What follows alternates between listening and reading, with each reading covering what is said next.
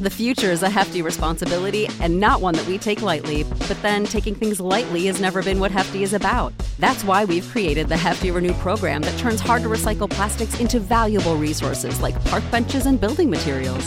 To participate, simply fill up an orange Hefty Renew bag with accepted items, tie it up, and drop it in with your regular recycling. That's it, it's that easy. It's time to rethink recycling with Renew.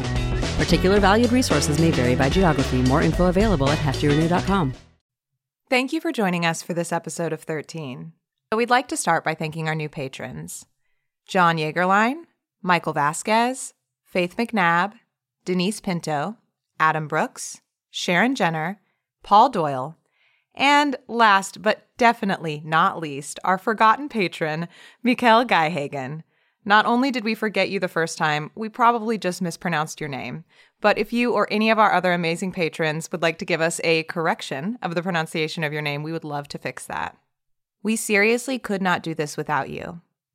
Our patrons get access to our Patreon exclusive Discord, where you can chat with us about the show or whatever else is on your mind. We have channels for spooky photos, movies, books, and even other podcasts. It's okay to talk about your other loves. We're kind of into it. We're also still making fun of Ian for that time he typed testicles instead of tentacles. So if you want to know more about Ian's testicles, you should become a patron and join us in our Discord. If you want in on movie nights, late night chats, and photos of adorable animals, then sign up for our Patreon, join the Discord, and dive in. Patrons also get bloopers, behind the scenes audio, and weekly updates on the show. Different tiers get merch like stickers, t shirts, and coffee mugs too. Sign up to support the show at patreon.com forward slash 13pod. Or just Google it, you know, like a normal person. Speaking of merch, check out the link to our merch store in the show notes. Before we get started, we want to tell you about another show called Hot and Bothered. Have you ever read Jane Eyre and thought, I have complicated feelings about this book? Have you never read Jane Eyre and thought, maybe now's the time? From the podcast Hot and Bothered comes a new season called On Air the show is hosted by writers Vanessa Zoltan and Lauren Sandler, who both have long, complicated histories with Jane Eyre, starting when they were young girls who loved to read. Vanessa is a superfan. She even wrote a book about it. Lauren is more ambivalent. Each week, Lauren and Vanessa will deep dive into a chapter, or two, or three, of Jane Eyre through the themes of power and desire. As they work through the book, they'll ask themselves and us whether Jane Eyre should stay in the canon of books passed down to the next generations of girls who love to read. If you miss English class, if it sounds fun to talk about feminism, mental health, and sex through the lens of a classic book, then this is the podcast for you. On Air premiered Friday, July 2nd. They have weekly episodes on Fridays. Subscribe to Hot and Bothered wherever you listen to podcasts. Check out our show notes for a link to the show. This month, we have a double feature for you. Our first story is The Latching by Mattea Heller. Mattea is a high school English teacher in a small town where strange and unusual happenings are part of an average school day. Her work appears in several literary magazines, and she is currently working on her second novel. You can find her at matteaheller.com. That's M A T T E A H E L L E R.com. There will be a link in the show notes. We also have a story from Mason Morgan, author of It's Your Turn to Wear the Mask. Check our social media for more info on Mason and how to find his work. And with that, on with the show.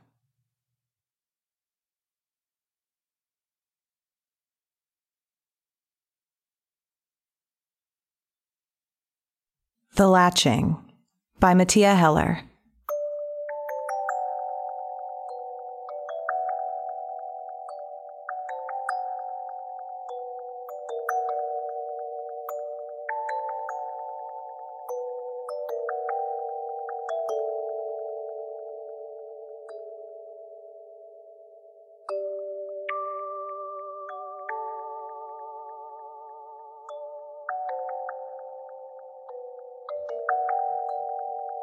Lacey brings home a doll from the neighbor's house, and I toss it directly into the trash. I take one last look at that little cherub cheeked baby as I tie the garbage bag closed. Then we jump in my car and stuff it into the first public receptacle I can find. We don't play with dolls in this house, I tell her as she cries in the back seat. But all my friends have them. It breaks my heart, but not my resolve. I play with them at school, she says. This reminder makes my stomach lurch, but at least in her classroom, she's always supervised. When we get home, I head to the game closet. You have so many other toys to play with, I say, waving a jar of Play Doh in front of her like a dog treat. I bet you could mold a baby out of this. But she shakes her head, tears cresting the corner of her eyes. We both stare at the game closet, wishing it could offer so much more. Mom, she asks, her voice now tiny and sweet, can you bake cupcakes for my birthday? Lacey, her name comes out as one long exhale. My grown up powers crumbling against the desires of a kid whose sixth birthday is in two weeks. Teacher says I can bring cupcakes to school. We've talked about this. But why? Her face darkens, hands balled into little fists. She's too young to know why but she's not too young to realize that she's the odd one among her friends. The one whose parents might be called overprotective in polite circles and crazy in others. I want to defer this one to my husband. It's Dan's rule about the birthdays, although I understand where he's coming from. It's just getting harder and harder to placate Lacey with excuses. I've told you, every family is different, and we don't celebrate birthdays in this house. But I cringe at my own words. No kid wants to be different. Being the different kid makes you the target, and not just for bullies. Isn't this what we've always tried to prevent? Go watch TV, I say, as I push her towards the flat screen. Some kids aren't even allowed to watch television in their houses but I don't really know any families with this rule.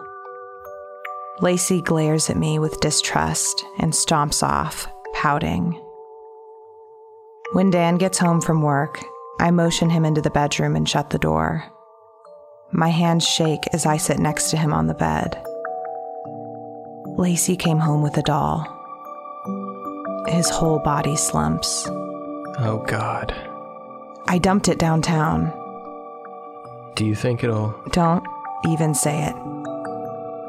He takes a deep breath, runs his fingers through his hair. That was a close call, Sarah. But he doesn't look less worried. The furrowed brow, hand at the nape of his neck. That familiar stance reminds me of when we first met at group.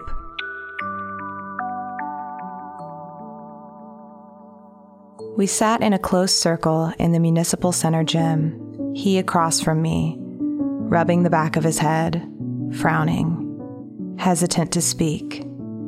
Instead, he listened to the others, the ones who had been coming to group for years, like me, the ones with childhoods like ours. A demon possessed my mother. My house. It was haunted. I was cursed by a coven of witches. Our soccer coach came back from the dead. When it was my turn, I felt the heat of the words bubble in my throat. At group, Joe, the facilitator, makes you tell your story each time. A confession they say helps with acceptance. To this day, the words feel sticky in my mouth. For me, it was my doll. She came to life and murdered my family. Dan blinked once, as if taking it all in, perhaps thinking in the moment that he could have had it worse. And how about the new guy? asked Joe. Dan cleared his throat, ran his fingers through his hair again. Hi, I'm Dan, a survivor. Hi, Dan, the group chorused. The boogeyman. He tried to kill me on my 10th birthday and then every birthday until I turned 18. Joe nodded. What happened then? I finally killed the bastard. I caught a wisp of a smile before it disappeared. A curl at the edge of his mouth flickered a light across his whole face. At that moment, I knew I'd do anything to make that man smile again. It took a few more meetings, but I finally approached him by the coffee station. I never much liked my birthday either, I said. Always thought getting older was a crummy deal. He looked at me, blank faced for a moment, and my heart sagged. Maybe he wasn't ready to joke about his past. Yet, then, the trace of a smile. Such a crummy deal. I was more of a G.I. Joe kid myself. Blame them for beheading my sister's Barbies.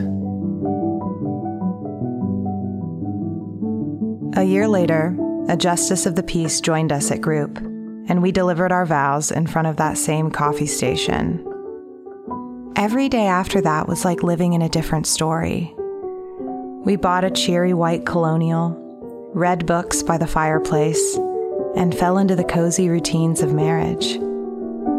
But the night I told Dan I was pregnant, he cried with joy, and then suddenly, his fingers went through his hair. What if what happened to us happens to the baby?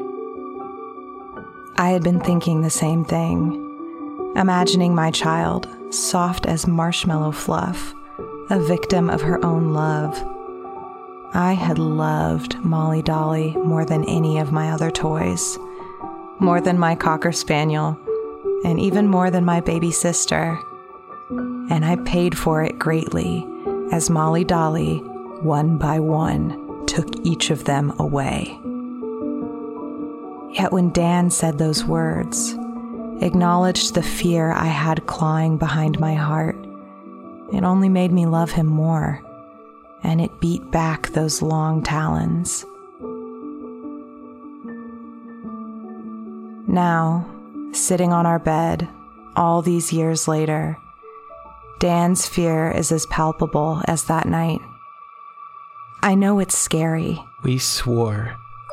When we got pregnant, no dolls, no birthdays. I know, Dan.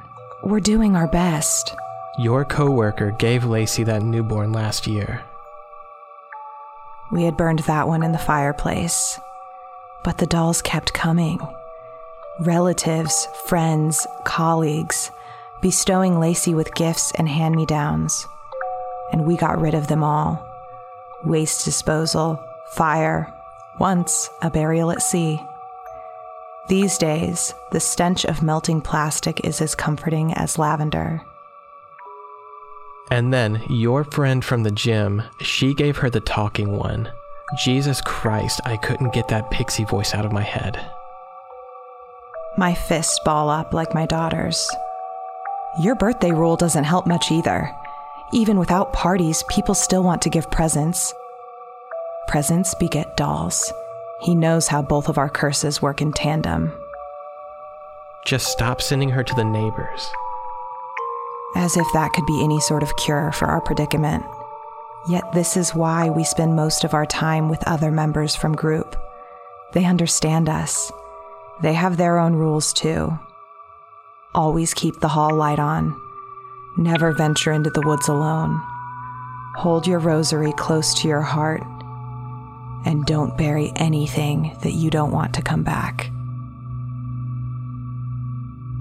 That evening, I call Joe from group. Lacey's been asking questions, I say, but she's too young to know the answers. Maybe it's the house, Sarah, he says, a tinge of fear in his voice. I told you nothing good can come of it. Joe grew up in a house haunted by poltergeists. His family was forced to flee when the walls began to bleed. His rule is you never buy property, always rent in case you need to make a quick exit. It has nothing to do with the house, I say. I'm afraid if we tell her the truth, it will only give her nightmares, and we know what can come of nightmares. I'm thinking of Anna from group who had a nightmare man kill her little brother in his sleep. The silence on the other end of the line tells me Joe is thinking of her too. In group, we always talk about how we can't escape our past. And you and Dan getting together, it's like two for the price of one trauma. I frown. I really need to stop calling Joe for advice. I don't want the truth. I want exoneration. In the coming days, Lacey makes daily requests for a birthday party, or at least a tray of cupcakes for her classmates. Instead, we offer her trips to the local amusement park, the movie theater, the animal farm down the road. Her requests rise to a nasty crescendo like the cries of a million baby dolls. That's it, I tell Dan. I'm going to tell her the truth. Wednesday after school, I march up to her bedroom, hear her scuffling inside, and turn the knob. She's sitting on her bed reading a book with an innocent expression. Lacey, I sit next to her. We need to talk about your birthday and dolls. It's okay, Mommy, she says. I don't want a doll anymore. I raise an eyebrow. You don't? She shakes her head vigorously. They're for babies. I should confess it all right now. Tell her mommy and daddy's dark history. Tell her none of it's her fault but it could still be her future if she's not careful. Yet her sudden disinterest brings such a torrent of relief. My backbone crumbles. There will surely be a better time when she's older, when she can handle it. I kiss her on her forehead and leave her to her reading, ignoring the twinge in my stomach as I shut the door. Lacey's holding her book upside down. There are no more questions for the rest of the week. She doesn't mention her birthday or a baby doll. She's quieter than usual. She stays in her room more, but she seems happy. By the weekend, things start to get weird.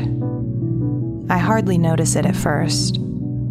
Just a few small things out of place in my bedroom. My necklace is strewn on the sink of the downstairs bathroom. A pair of high heels are left in the middle of the living room.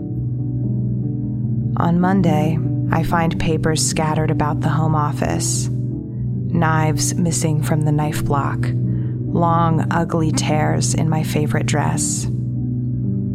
I confront Lacey, but she replies, I didn't do it.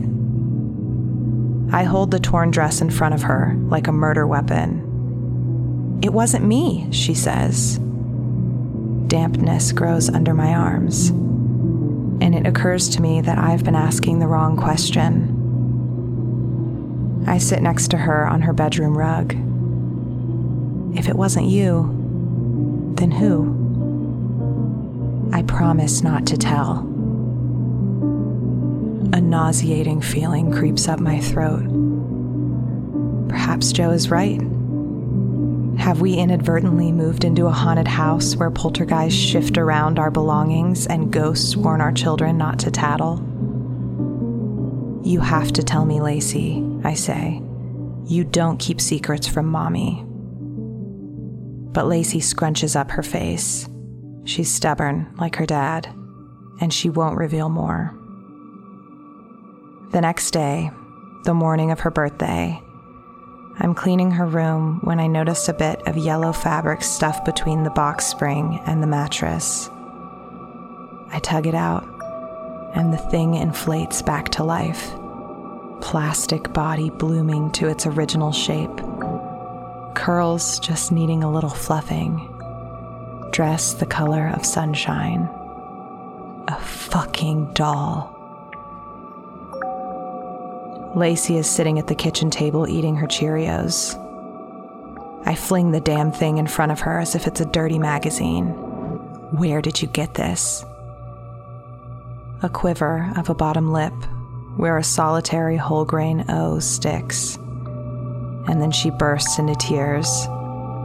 teacher told me I could borrow it for my birthday week since I can't have cupcakes.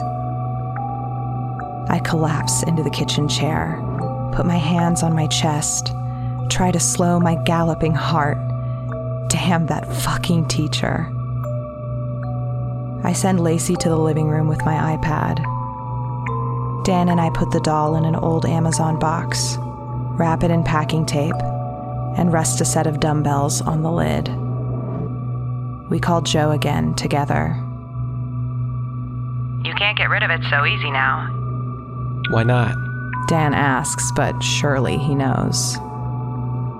If it's fucking with your stuff, the little shit's been in your house too long. It's already latched to Lacey. Throw it away, and it'll find its way back. And you sure as hell can't return it to her school. Can't we burn it like the others? Dan's hopeful, but I remember what had happened when my father tried to burn Molly Dolly. She grinned at us atop the woodpile like the devil on his throne. And eventually, the fire burned out. There's another way, but you're gonna hate it. Tell us. Joe pauses. Sarah knows what to do. She's always known. My chest heaves, ready to deny it. If I'd known what to do, we wouldn't be in this mess. If I'd known what to do, I would have saved my family. And then a memory surfaces. Something I'd buried, even though I know what happens when you bury things. I'm all alone. I'm at a playground. And I'm about to do something awful.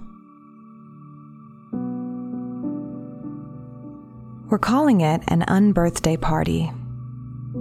Lacey is so excited that in the days leading up to it, she barely mentions the doll, which I lock in a different place around the house every time it escapes. Instead of receiving presents, we make it clear on the invitation that Lacey will be the one giving the gifts. We take her to the store to select the board games, stuffed animals, art supplies, and dress up clothes that she will bestow on her friends. Dan and I wrap each in a similarly shaped box, so no one can tell what's in any of the packages, including us. We try to spare ourselves the guilt this way. And then, carrying it from the fire retardant safe with baking gloves, Dan places Lacey's doll in an identical box and wraps it up in polka dot paper just like the rest. If another child falls in love with the doll, I told Dan, the doll might latch itself to that kid instead. I know this will work. It did for me. After Molly Dolly tore through my family, I left her at the top of the slide at the playground and I watched from the parking lot as a little boy scanned the swing set for her owner, and then with an adoring smile, swiftly stuffed her into his backpack. The morning we hung up with Joe, Dan said, No way. We are not going to inflict that trauma on another child. We would not be responsible for the violence that could ensue. But we didn't have another idea and I reminded him that the doll would surely orphan our daughter eventually, just as Molly Dolly had done to me. It was either our family's or another's. We've had our share of suffering, I said. We deserve to be happy. So Dan sets out all the gifts, and we prepare for Lacey's unbirthday. Three days after Lacey's actual birthday, 10 of her classmates skip around our yard eating tiny pink cakes and drinking orange soda from fancy teacups. My heart swells to see how many of Lacey's classmates and their parents love our little girl. All this time, we worried that they saw her as strange in a way that would only lead to the misery and heartbreak that Dan and I are all too familiar with. And yet, with only two days' notice, they made themselves available to attend her party. And the party is a huge success. Lacey has nothing but teeth all day, grinning and laughing as I've never seen before. It's my unbirthday, she keeps repeating. I'm six years old. The kids don fancy dress up hats and bat croquet mallets like golf clubs. And once it's time for her guests to leave, Lacey has already fallen asleep on the couch out of sheer, joyful exhaustion. Don't forget your unbirthday gift on the way out, I remind each child. All the packages lay in the front hall, and one by one, the guests grab a present and slip out the door. As they go, I feel a shameful pleasure, imagining each of them tearing open the box to find a blonde haired, green eyed doll smiling at them. There's one gift and one child left a tow headed little girl in a yellow dress. The girl, I realize now, is nearly the doll's twin. Another memory rises Christmas morning, the smell of cinnamon buns, the satisfying tear of wrapping paper, the flash of brown curls, glittering blue eyes, just like my own. I swallow. I'm certain of just how deeply this child will fall in love. Thanks so much, Lacey's mom, she says, clutching the present. I had the best time. The girl is gone just as the tears breach my eyes. Lacey is still asleep on the couch as we clean up the kitchen. That went well. Dan says it as if he's talking about a PTA meeting, as if we haven't passed off a horrible curse to one of Lacey's classmates. And then comes the knock on the door. It's soft, like the knuckles of a small hand. I freeze, shake my head. No, it can't be. Dan gives me a reassuring smile. One of our friends forgot something. He peers through the peephole and then steps back, face white, hand through his hair. The same look the same haunted look as the day I first met him. Who is it, Dan? I thought. I thought if we. He steps farther away from the door as the gentle knock grows louder and louder. I thought that it. Dan collapses to his knees, and I move to the piecing myself to see those horrid blonde curls that sickening yellow dress. But instead, I'm met with the black eye of something large and misshapen. The front door is ripped from its hinges as Dan shouts. It was an unbirthday.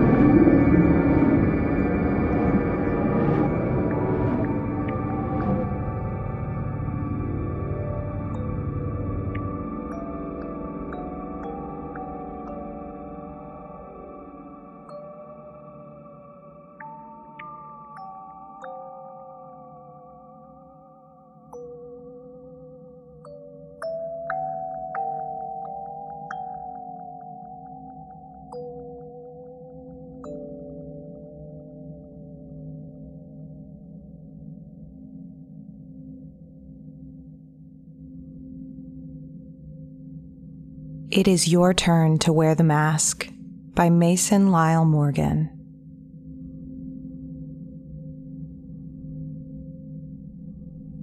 Tonight, I decide to look. I'm gripping the revolver, slicked in sweat, as I crawl to the window.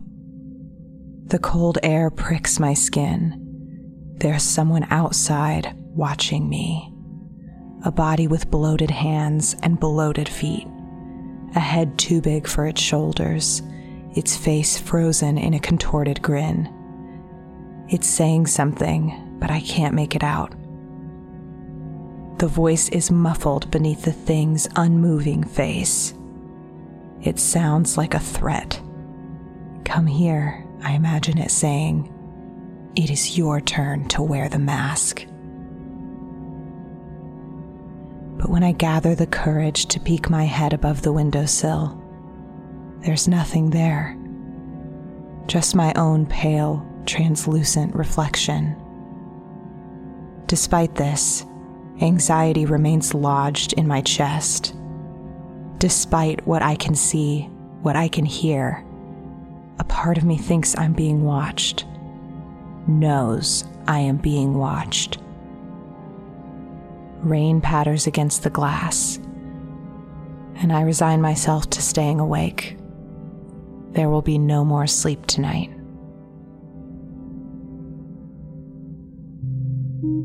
This happens more nights than I'd care to admit. Those unblinking eyes, those inflated extremities. It watches from beyond the window, or inside the closet, or wherever I decide to lay my head and pray for sleep. No matter where I go, there it is. In the motel room, I hear it giggle behind the shower curtain in the park, I watch its shadow dance with moonlight. In the sanctity of my own home, it violates everything I once deemed safe. I don't have the full memory. The images come in patches. My hands gliding along the waiting rail, its textured paint rough against my fingertips a voice I don't recognize saying something I can't remember. Waves of people on their way or coming back. And somewhere along the line, my hand loses contact with my mother's. I become adrift in the sea of bodies. There's a shuffle of hands and faces. Amid one of them is the face. What I can never decipher why me? Was it an opportunity or was it something else? Back then, I didn't know to fear it. It was simple, cartoonish. The plush smile of a theme park mascot. The face of the park's creator blown out of proportion. A stretched smile, wide eyes, an oversized cowboy hat something meant to charm the kids, to summon smiles and laughter. What I didn't understand was there was someone inside. It said, Follow me. It said, You can trust me.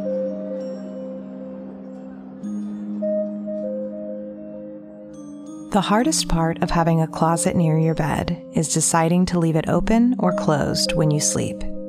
This is necessity. This is a deliberate choice. I struggle with it every night.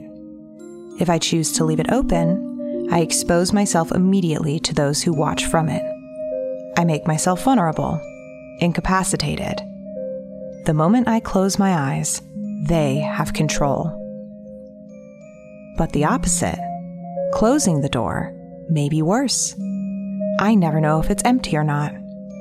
The safety the barrier of the door provides is two faced. It hides me, but it hides them too. If I want to know for sure, I have to go to the door and open it. I have to go to the closet door and stop breathing long enough to twist the handle and pull. I have to bring myself to the point of fear. I have to go down to the basement, or investigate the abandoned house, or pull open the curtain or check under the bed, or peek my head above the windowsill. All the things we know we shouldn't do. Because of the two, knowing and not knowing, one is worse. But there's a third thing they leave out.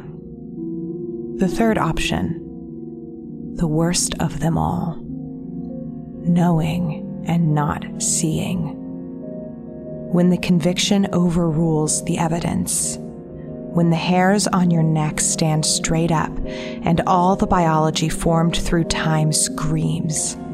There is someone behind you. But you look, and no one's there. You look again. The calm never comes. You look again. The hairs never settle, and it dawns on you, as it has me. It's not a question of if, it's a question of when. Some things, the more you try to explain them, the less sense they make. It's everywhere. How the length of a second is relative, how there are infinite numbers between zero and one. Some things just are, despite explanation. I know how it sounds, I'll try to keep it simple. In my memory, there's a room. It's full of the same face rows of mascot costumes, lifeless, unmoving. I remember thinking that they were all dead. Then I'm in another room with more people. The mascot who's been leading me gives me to the other people, like I'm a package being delivered, property exchanging hands. I know this is a long time ago, but memories exist in the present. It's all here with me now. I can feel it like needles in my spine. The other people, whose faces are blurs, take me to yet another room. This one with a strange enclosure in the center. The whole room is a big circle. They bring me to the center of the circle and they put me in a chair, strap me to a chair. The men in that room, all of them wore suits, not hazmat or isolation, business suits with ties one of them had a cowboy hat on, just like the mascot. I remember that vividly the cowboy hat. They use words, but I don't hear them. They point at me, then at the mascot. It comes closer and stands over me. That huge face. It reaches for its head and begins to take it off. In this moment, I first feel the terror that will haunt me the rest of my life. The unveiling, the point of fear. But then I can't remember. I remember the terror, the buildup, but the climax never arrives. I'm left perpetually hanging, adrift in the air, doomed to ruminate for years to come. The man with the hat smiles at me and points to the room full of costumes. Right now, thinking back, I don't know if he said something to me. Maybe what's heard doesn't extend as far back as what's felt. Maybe it's just that I'm forgetting. It was a long time ago. It's been a long, long time. But what I feel is this the costumes in the other room those rows of mascot heads and bodies. They belong to me. Or rather, I belong to them. Next thing I know, I'm back with my mother. I'm holding her hand. For some reason, I'm not scared. I'm not crying. Instead, I feel as if pulled from a dream as if lifting from a daze, like coming out of surgery, a day at the dentist. She doesn't seem upset that I was gone. In fact, it doesn't seem like I was gone at all. There's ice cream in my hand. The wind is sweeping across my face, my hair. I have to shield the sun from my eyes. A part of me wants to believe it's a falsehood, or that it was part of some ride I was too young to comprehend. A big part of me, most of me, really. That would make this all so much easier. Because of what I saw next. I know what I saw. I've thought about it for decades. I haven't been able to think of anything else. I'm thinking about it now.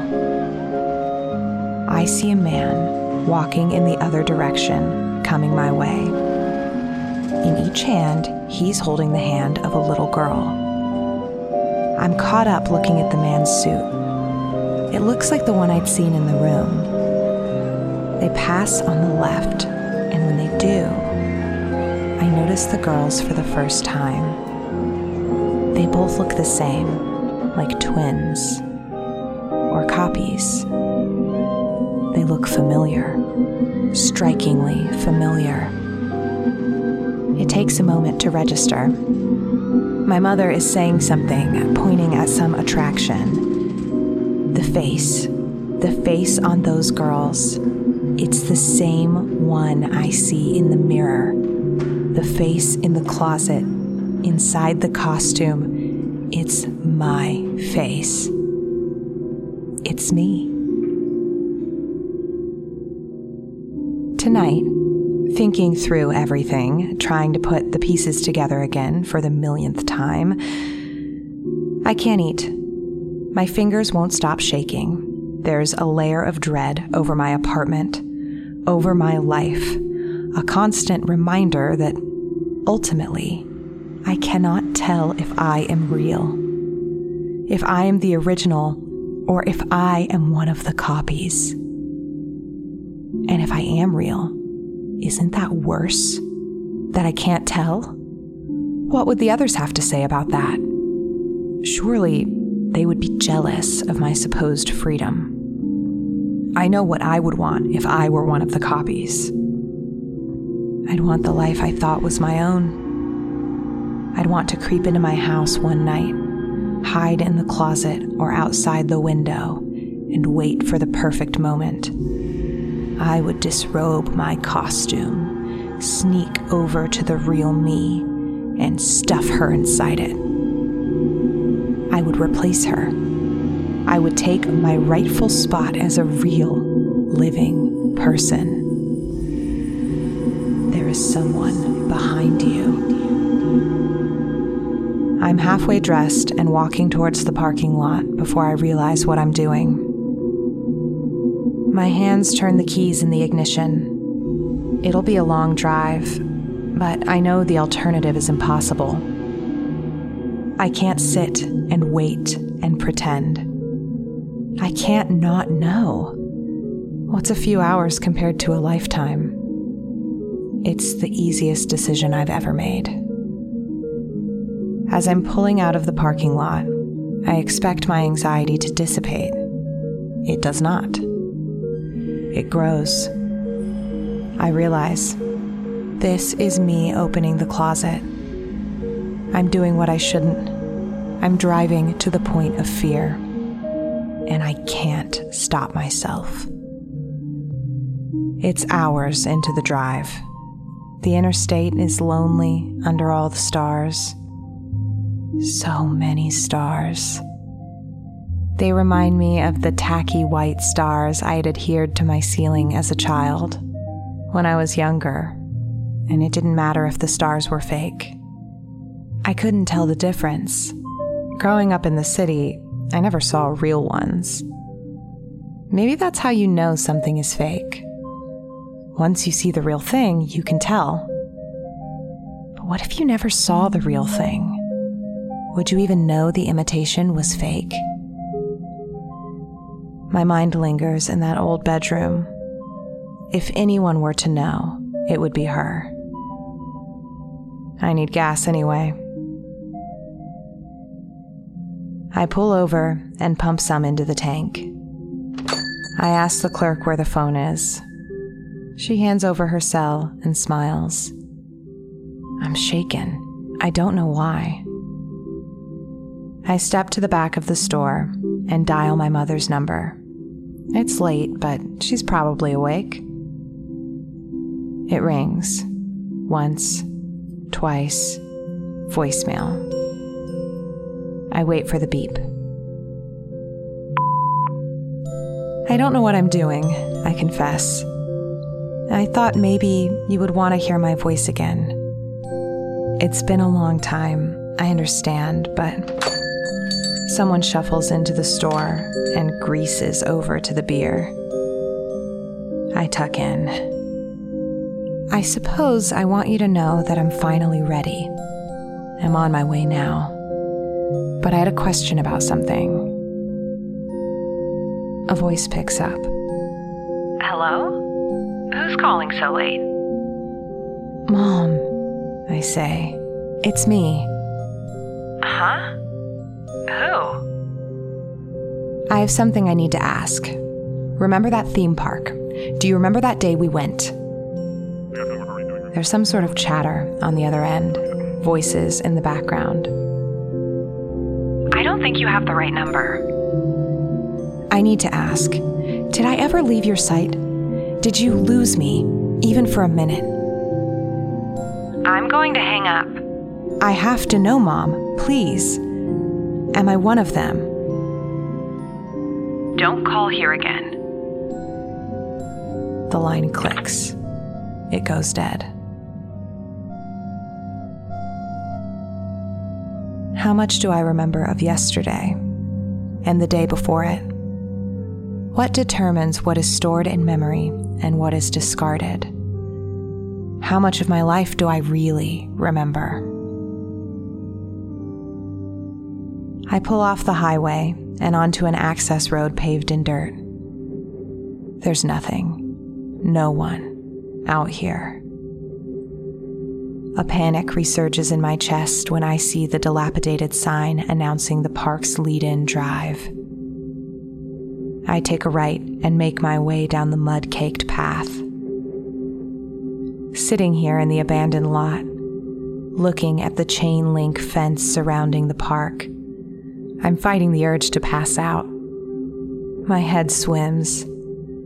I brace my hands against the steering wheel and count my breaths.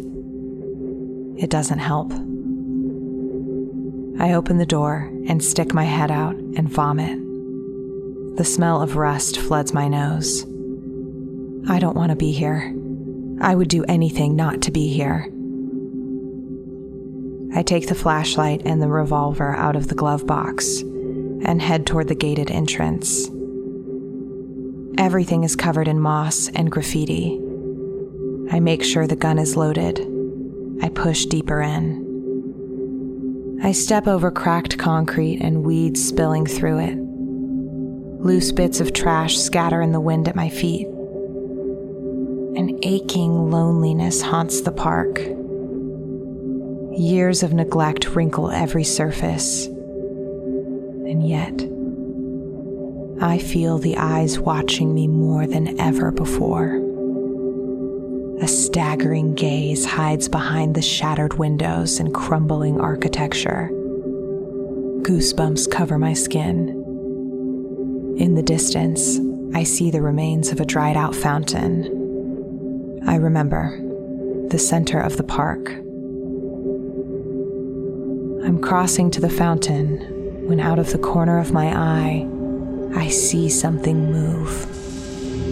I grip the revolver hard enough to leave indentations in my palm. I'm shaking again. I shouldn't be here. I should leave. Crossing to the corner where I saw the movement, I'm stricken with an overwhelming feeling of dread. I know what I'm about to see I know where I'm being led. I come to an alley between two corroded buildings, both of which are too barren to make out their original intention. Empty shelves lie knocked on their sides, bent and dented. Shards of glass litter the floor. The space themed paint job of the interior is splotched with decay. Insulation bulges from sodden ceiling panels. In the back of the alley is a door leading to the employees only building of the park. The wind blows it open. Unlocked. Waiting. What am I supposed to do? I can't do anything else. I walk through the doorway. I approach the point of fear.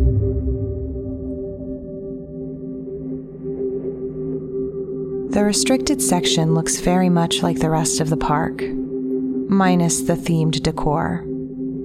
barren, cracked concrete, and the nature assuming its place. Part of it seems to have been a lounge, judging by the rotted wood bar and overturned bar stools. Dangling from one of the two doorways in the room is a metal placard. I pull it down with ease and wipe off the collected dust. Most of it is rusted over. My heart lurches in my throat. Costuming. I'm here. I'm here. Somewhere in the trenches of the room is the answer. The answer to end all questions. My hands are shaking again. I feel dizzy, out of balance. I grip the door frame and steady myself. I stagger into the room. A locker room. Most of the lockers are torn open and wrapped in graffiti. It's not long. It's a short room with a hall on the right, an L shape. The beam on my flashlight stutters as I approach the corner. I hit it once, twice, waiting for the beam to brighten. In the back of the corner, I see it. It's faded and covered in dust and bits of it have been chewed away by insects, but there it is. The costume. It lies dead in the back, its head propped against the wall. So, you finally came. I approached the suit, one step at a time, gun raised, flashlight trained. That goddamn smile. That goddamn stupid hat. I perch the flashlight in my teeth while I grip the head. I twist. The mechanism unlatches. The head is loose in my hands, ready to be removed. The unveiling. I can barely breathe. I take off the mask. And that's when everything changes.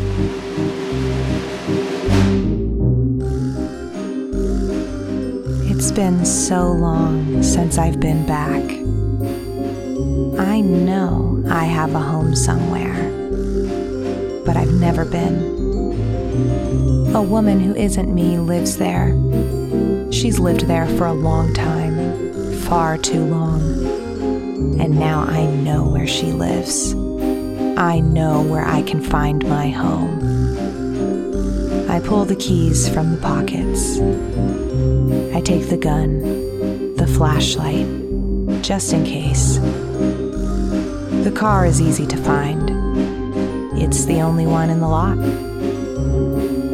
The night is bright with stars. It is a nice night. I drive the limit the whole way back. The drive is pleasant. By the time I get to the house, the sun is peeking over the horizon. I open the door. I go upstairs. Here's where she sleeps. I know where she sleeps. I tuck myself into the closet and close the door. She'll be here anytime. Waited so long. I can wait a little longer.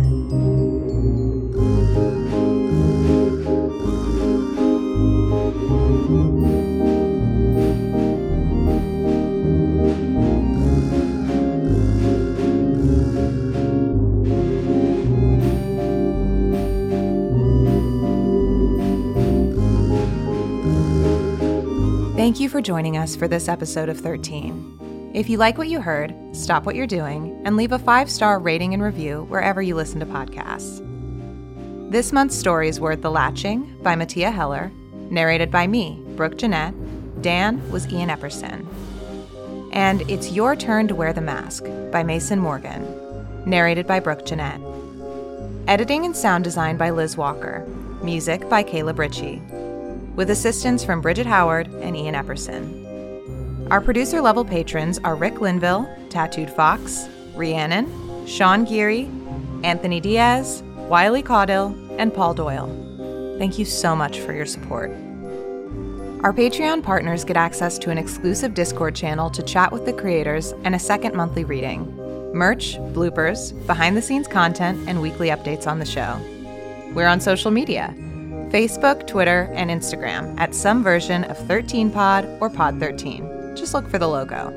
We're trying to beef up the social media activity, so seriously, come say hi. We'll talk back.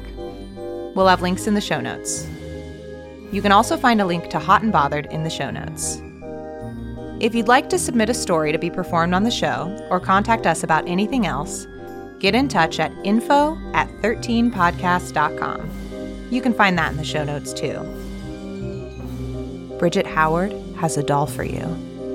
Thanks for listening. See you next month.